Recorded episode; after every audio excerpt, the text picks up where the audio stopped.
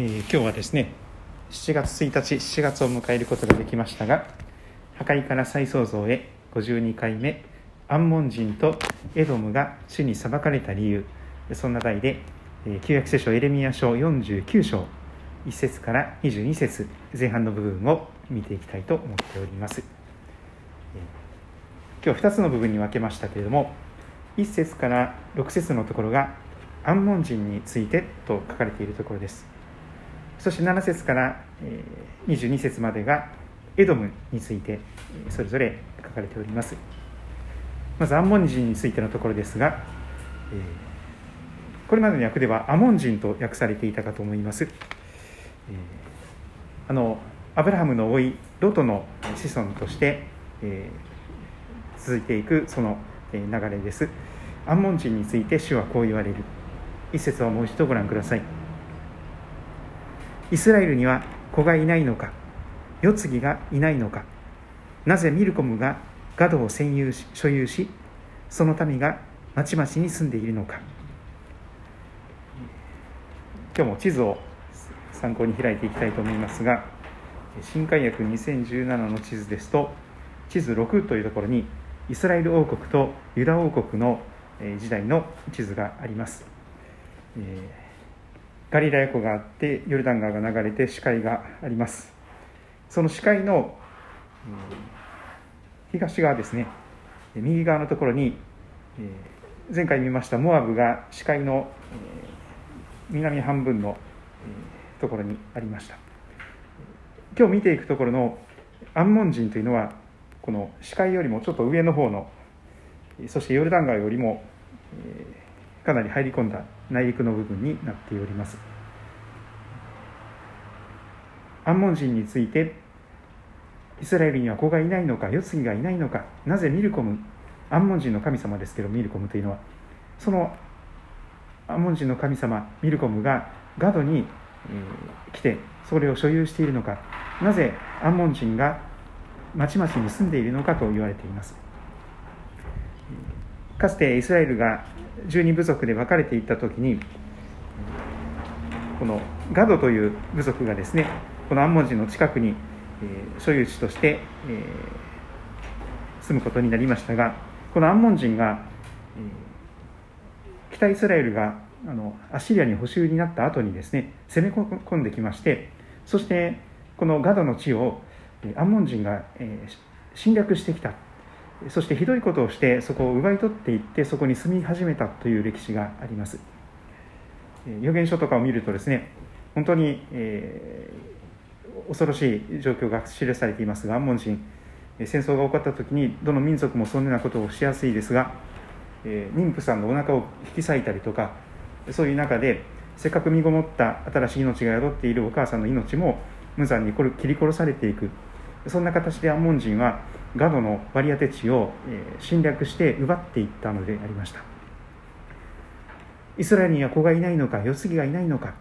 なぜミルコムアンモン人の神がガドを所有しその民が町々に住んでいるのか。そのような歴史的な背景を語っております。それゆえ見よその時代が来る。主の言葉。その時私はアンモン人のラバに戦いの雄たけびを聞かせる。そこは荒れ果てた廃墟となりその娘たちは火で焼かれるイスラエルがその後を継ぐ主は言われると続きます。ヘシュボンよ泣き叫べ愛が荒らされたからラバの娘たちをわめけ荒布をまとえ嘆いて囲い場の中を走り回れ。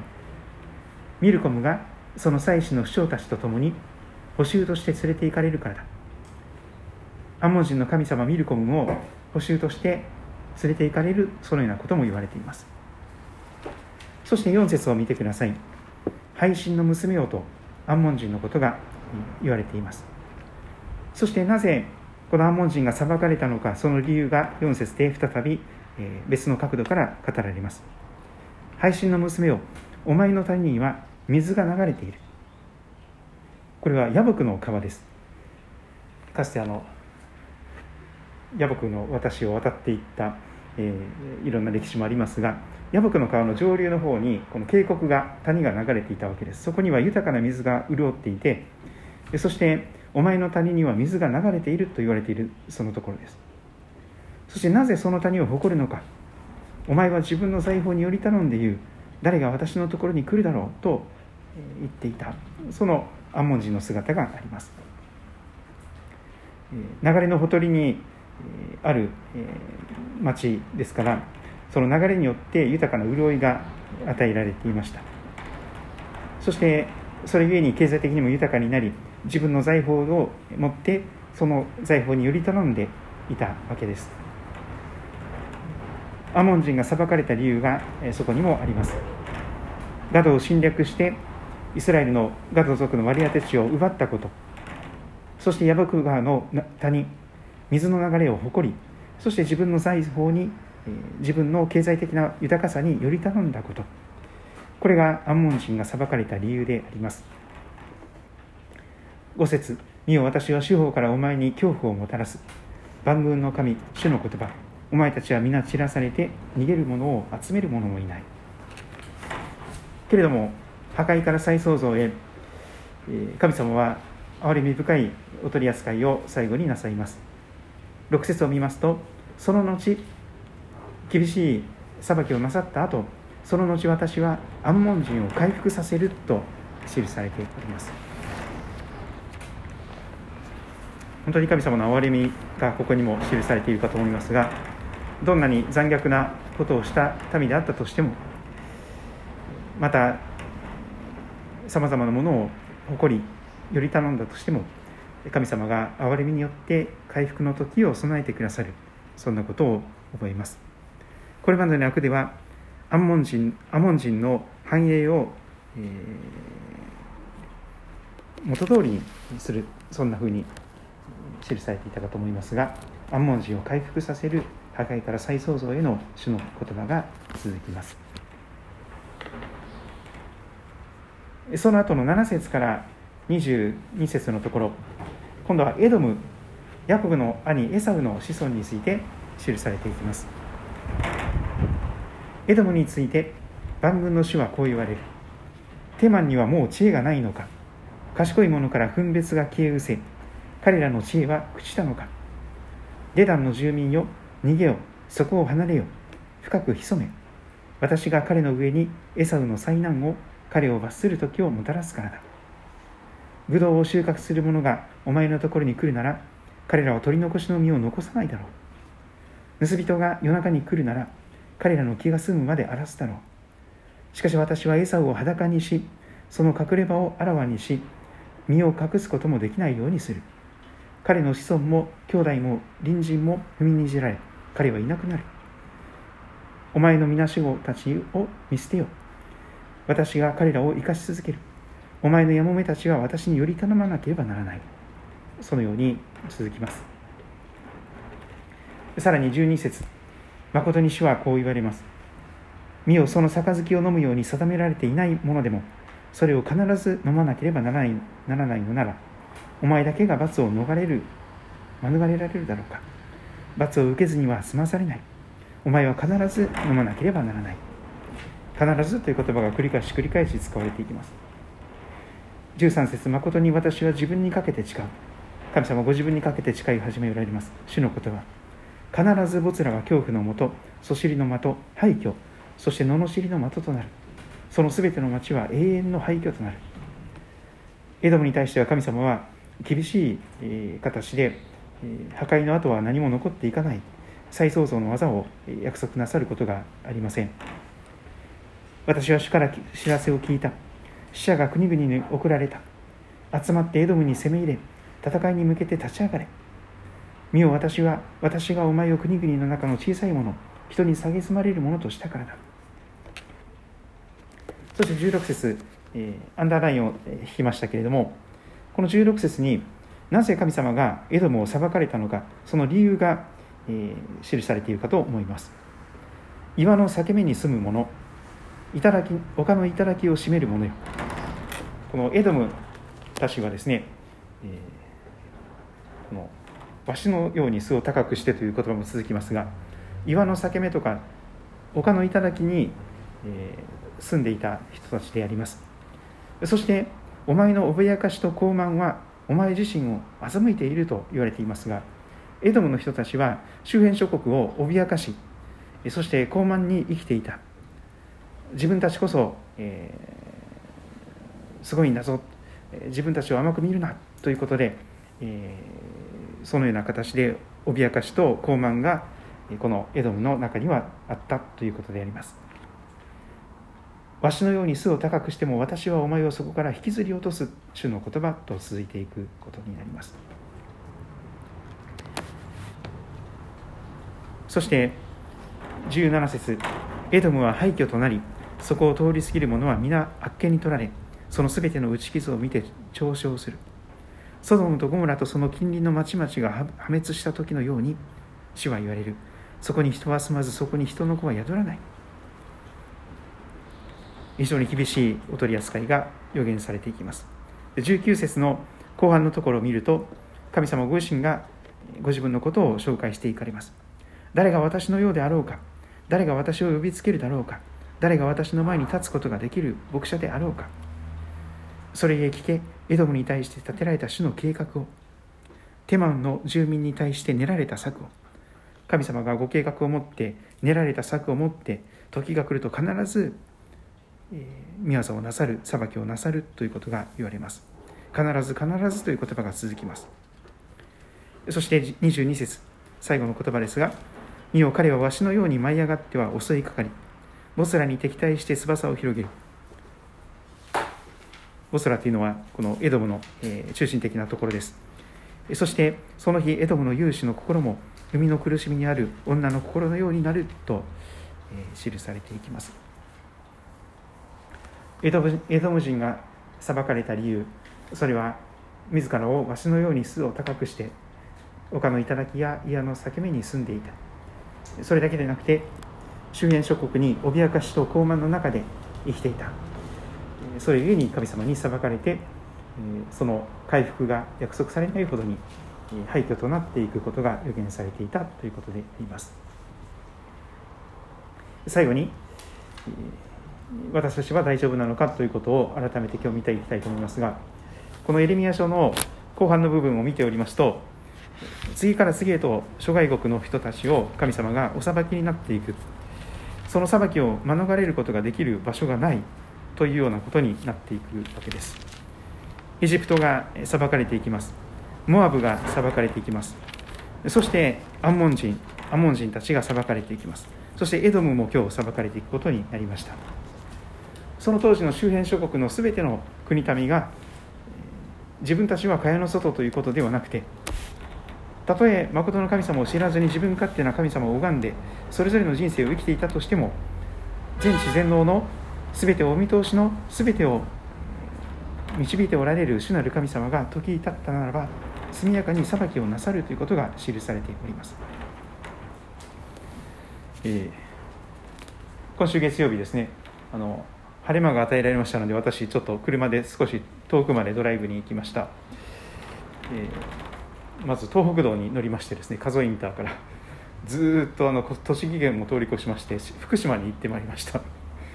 初めて行ったんですけどもあの、えー、あの浄土平というですね山の上のところがありますね。あの雪の季節から春になっていく時にその横の小さな富士山みたいなところがありますけどもそこにですねあの雪うさぎが 残っていくということでそこの雪うさぎが見えると福島の人たちはですねあの田植えを始めたりみたいなそういう山があるんですけどもそれもあの火山の噴火の後でですね火口がこう一周ぐるっと回れるんですけどもそんなところも行ってまいりました、まあ、帰りは今度は4号線に乗ってですねそのまま下道を取ってずっと 帰ってきたんですけど、えーでもいろんな街並みがありますけども特に山の上から見るとあの福島市がですね市街地がすごく綺麗に見えました。あ福島本当にあの東日本大震災の後ですね大変な中で今に至っているんだなと思いましたがちょうどあの2011年の時にその、スカイラインがですね無料開放されてそれであの福島がですね観光地として誘致している場所なんですけども、えまあ、車が好きな人はですね もう標高差1000メートル近いのくねくね道を一気に登っていってそのその高いところをこう行って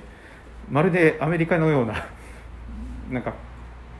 暴漠とした原野が広がっていたりするんですけどそしてあのその富士山みたいな山がですねあのハワイのダイヤモンドヘッドにそっくりなんですけども「えー、あの君の名は」とかですねあの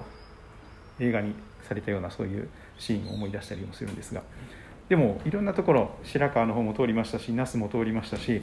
えそれから、えー、宇都宮の方も通りましたしいろんなところにいろんな人々が住んでるんだなと改めて思いましたがでもどこに住んでいてもどの国の住民であったとしても神様の前にその裁きを免れることができる人はいないんだなと改めて思います。福島にも教会があります、えー、日本松のインターでおりましたからこの日本松の近くに確か教会があったなとかですね、えー、そして福島のその今ですねあの福島市内にも教会がありますし、えー、あ東北選挙区はどういうところに教会があったかなみたいなことで今 Google のマップもですね教団のホームページにありますから、えー、こことこことここに教会がありますということで Google の地図でそのまますぐ調べていろんな教会を訪ねることもできますのでぜひですねあの、えー、いろんなところに行くのもいいかなと思いますが